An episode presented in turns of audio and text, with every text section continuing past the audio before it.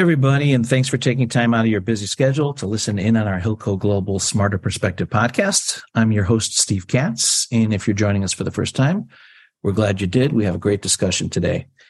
Return guest Ian Fredericks is joining us on the podcast. He's the president of Hilco Consumer Retail, and he's here for what I would say is a very timely discussion, given the unnerving factors that are at work in the U.S. economy right now.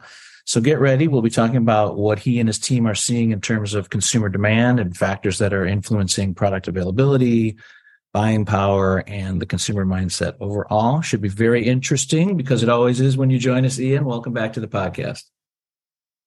Yeah, thanks so much for having me, Steve. It's, uh, it's a pleasure to be back. Well, we're glad to have you. And, uh, you know, it seems consumer demand is on the upswing. I'll just cite a few figures here for Q1 of this year. We've got personal consumption up 3.7% versus 1% in Q4 of last year. Demand for goods up by 6.5%. Demand for services up 2.3%. All pretty good. But then at the same time, we've got GDP growth slowing and the potential threat of a recession. So a lot of factors, both positive and some potentially negative, that are weighing on the consumer demand right now, including debt ceiling discussions, which I think are ongoing right now as we speak here today. So let's address them one at a time, starting with consumer demand. What are, what are you observing there? Sure. It's been really interesting to see the resilience of the consumer and, you know, the numbers you cite. The one thing I'm not sure of is whether those are inflation adjusted or not. But either way, it's you know, it's nice to see consumer demand remain strong. The consumer is certainly the driver of the American economy and to a certain extent the world economy. And so seeing positive numbers is certainly better than seeing negative numbers. What's interesting to me is that the consumer continues to be resilient in some areas that are surprising. And, you know, you'd expect them to be resilient in grocery and food related areas because they need they need to be. I mean, frankly, people need food. And so it's not a surprise that they would be resilient there, but they're also staying resilient in what I'd call more consumer discretionary, you know, around apparel and, uh, you know, as well as, you know, restaurants and more of your exper- experiential type retail. So, you know, overall the consumer has stayed resilient and, you know, and I think what we're going, what's going to be interesting to see is whether that resilience can last through the rest of the year. You know, as you know, certain of the COVID related relief packages peel off and more and more of that, of the money that was pumped into the economy, you know, filters its way through. Will the consumer, you know, be able to continue that level of resilience? We'll see. I've been surprised so far, so I, I'm skeptical about predicting the future because the consumer certainly has been a lot more resilient than I thought they would be at this point. Yeah, I agree. Yeah, a lot of pressure on uh, the pocketbook right now from many standpoints, even just sort of thinking out to the future and what's going to happen. I think uh, it is somewhat surprising that you're seeing that level of resilience, but uh, we'll check back in on that in the next few months and see where it stands with you. Okay, let's move to supply chain. So obviously, supply chain has been a problem since the start of COVID uh, at various levels. It's some, easing somewhat right now. What What are your thoughts there?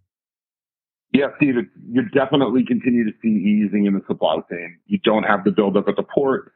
You know, the time from you know when a ship leaves the port overseas and arrives is more normalized. Container prices have been coming down. You know, what you haven't really seen are the savings associated with all of the supply chain disruption that happened sort of filtering through. I did mention you are seeing it on container pricing, and that's true. That's one area where you're definitely starting to see savings relative to the peak.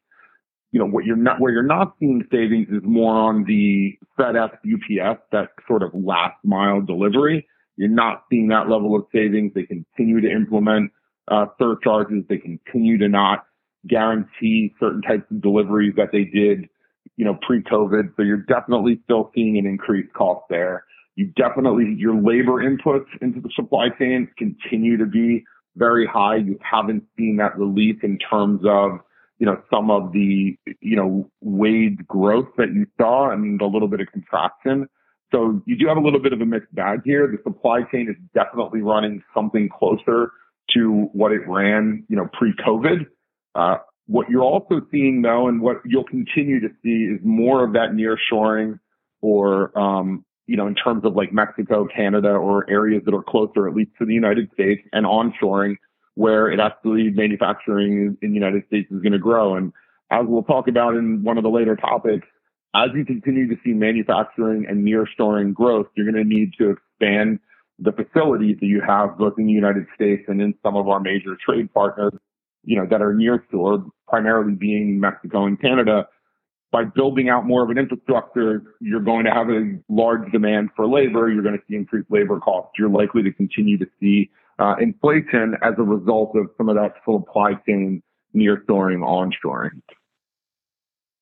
Yeah, and it, it is interesting, and obviously, you know, those input costs. Um, you know, even even though some of those costs are actually coming down, they're you know they're not being really passed along, and I think consumers are seeing that too in the pricing of goods and uh, you know, they get to the store and everything in the grocery store is higher priced. Uh, they get to the, uh, you know, buy apparel and the apparel continues to be relatively high priced. So I think it's mm-hmm. troubling. Yeah. Yeah. I think that's a great point, And I'm glad you brought it up. You're not seeing a reduction in pricing. So you're really still seeing that inflationary pressure, but even more so. And this is one of the things that absolutely blows my mind about the way that the food companies have dealt with these rising input costs. You know, they choose not to necessarily raise the price, but instead they actually will reduce the, the amount or the quantity that you get. So they'll, you know, change the size of the box so it looks different. Maybe instead of being as wide, it's now taller and, you know, narrower because there's less product actually in the box in terms of food. So that way they can say they're still charging the same price. You know, they, they're naive to think that the consumer doesn't recognize it. The consumer absolutely does recognize the change. And for consumers that are really, you know, living on a tight budget, it's having a massive impact on them because they know how much quantity they got for the price and they know that they're now getting less quantity for the same price. So, you know, it, it's the nuanced ways that manufacturers are dealing with it that I think more than anything frustrates the consumer and really, you know, isn't, in my view, a long-term benefit. They'd be better off, you know, raising prices a little bit because the consumer expects that and giving them the same quantity. But you're absolutely right. Prices are not coming down for the consumer. Uh, even if they're staying stagnant, they're still getting less. Yeah, it's almost you almost feel like maybe there's a psychology to it where I could still buy the same crackers that I love to buy, whereas if the you know if the prices were raised incrementally, I wouldn't be able to buy those crackers. I'd have to buy something else. So I can still get what I want, even though I'm getting a little bit less. So I, I kind of suck it up and buy it anyway. It's, uh, that's a good way of looking at it. Maybe yeah. that psychology is more helpful. I hadn't looked at it from that perspective. Yeah. Well, that's my, that's my own interpretation. So not scientific. All right, let's keep going. So, um, you touched on inflation. Obviously, it seems the Fed's efforts are paying off to some degree, but clearly we have this, you know, danger that existed from the start with the rate hikes, which is the risk of, um, you know, further inflation and recession. So, can you talk a little bit about um, so those interconnected factors and where you think we'll land from a consumer demand and purchasing power standpoint moving ahead?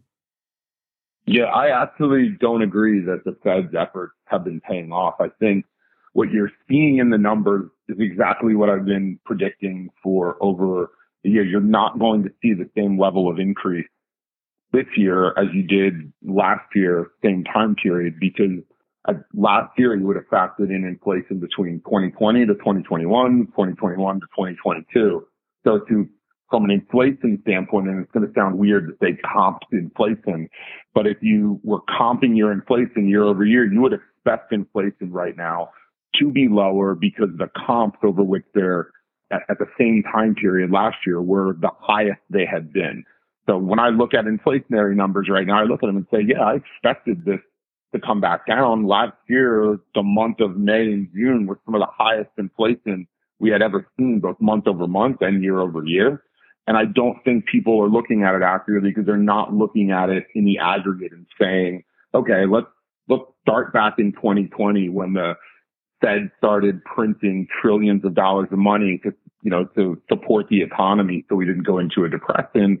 And let's look at what the 2020 to, you know, call it April, March, April 2020, all the way to March, April 2023 inflation is, what that aggregate inflationary number is. And it's, you know, at this point, it's got to be in the, and I haven't done the math in a few months, but it's mid teens to high 20% inflation over a three year period. That same thing, except on a more, on a greater basis is happening in, you know, April of 2023 May of 2023 and June of 2023. I mean, June of 2023 last year, I think was, if my memory correct, was over 9% inflation year over year. If you put another five on top of that, you're at 14 and then take into consideration what happened between 2020 and 2021.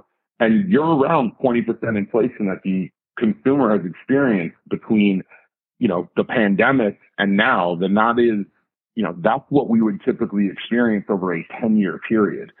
So, while inflation is coming down, it's not coming down because I believe the Fed interest rate hikes have impacted it. If they're having an impact, it's nominal. And I think you're hearing that from the Fed as well. The interest rate increases that the Fed has done to try to tamp down inflation largely won't be felt until later this year, early next year, in my opinion, at the earliest. So do we see uh, an easing of those policies now or no?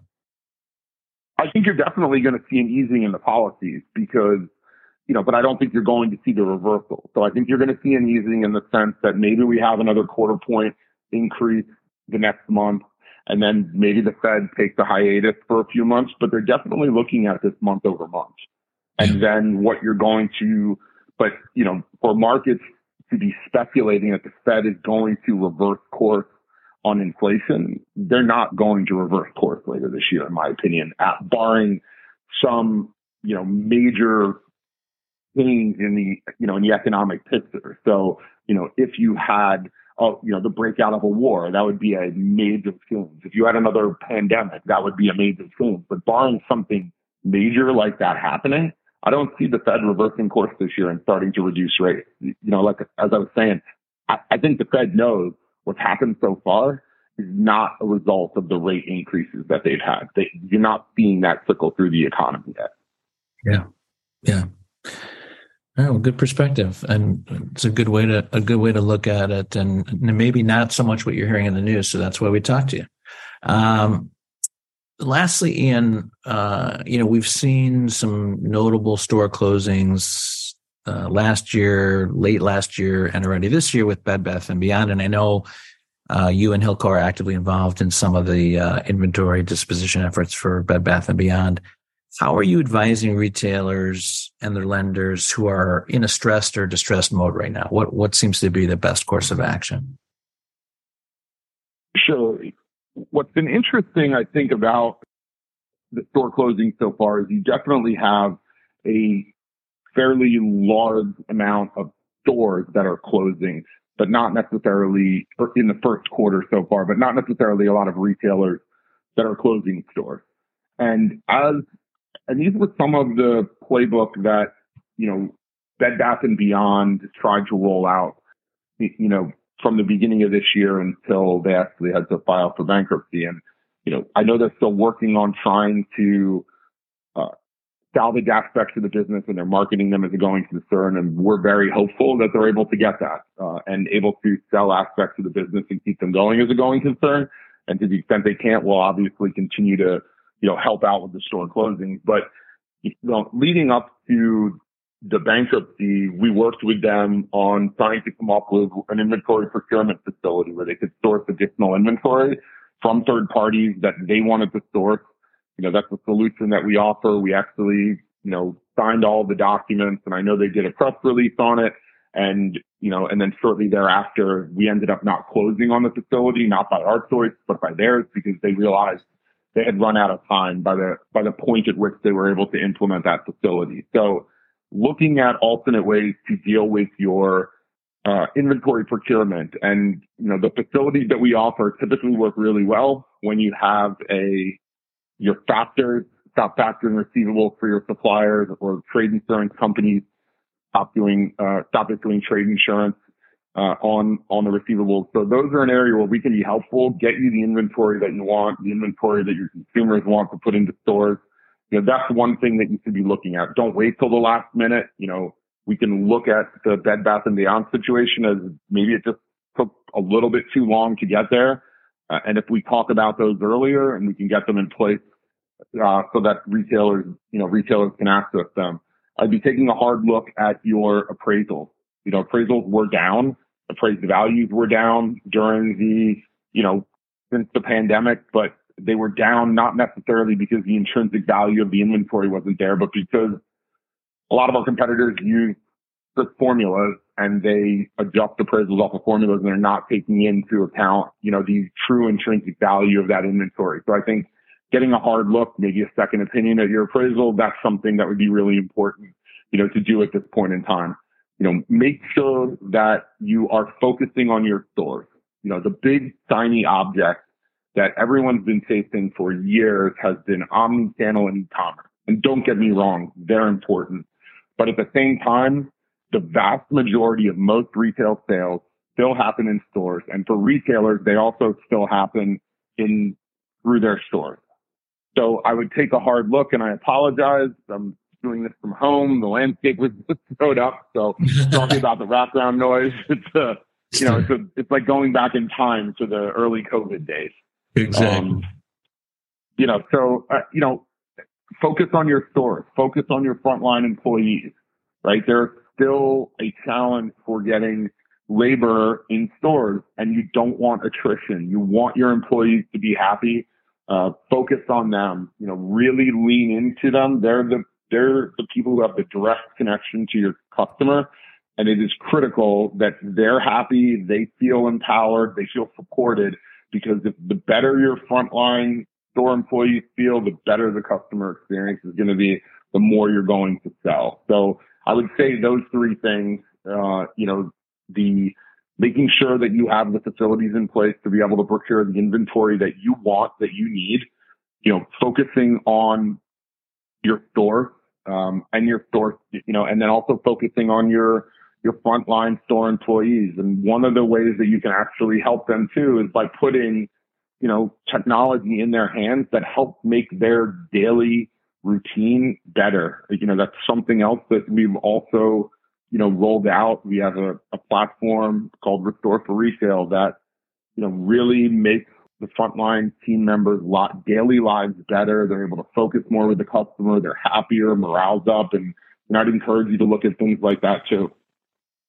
Yeah, and we, you and I have talked about that. We should we should do another podcast and, and focus in um, on Restore for Retail because it is very interesting and it ta- and it is a great tool, at least as as I understand it now, having having looked at it for uh, keeping uh, those store uh, employees motivated and feeling feeling part of uh, the greater whole and giving them the tools that they need to succeed. So let's uh, let's let's plan to do that.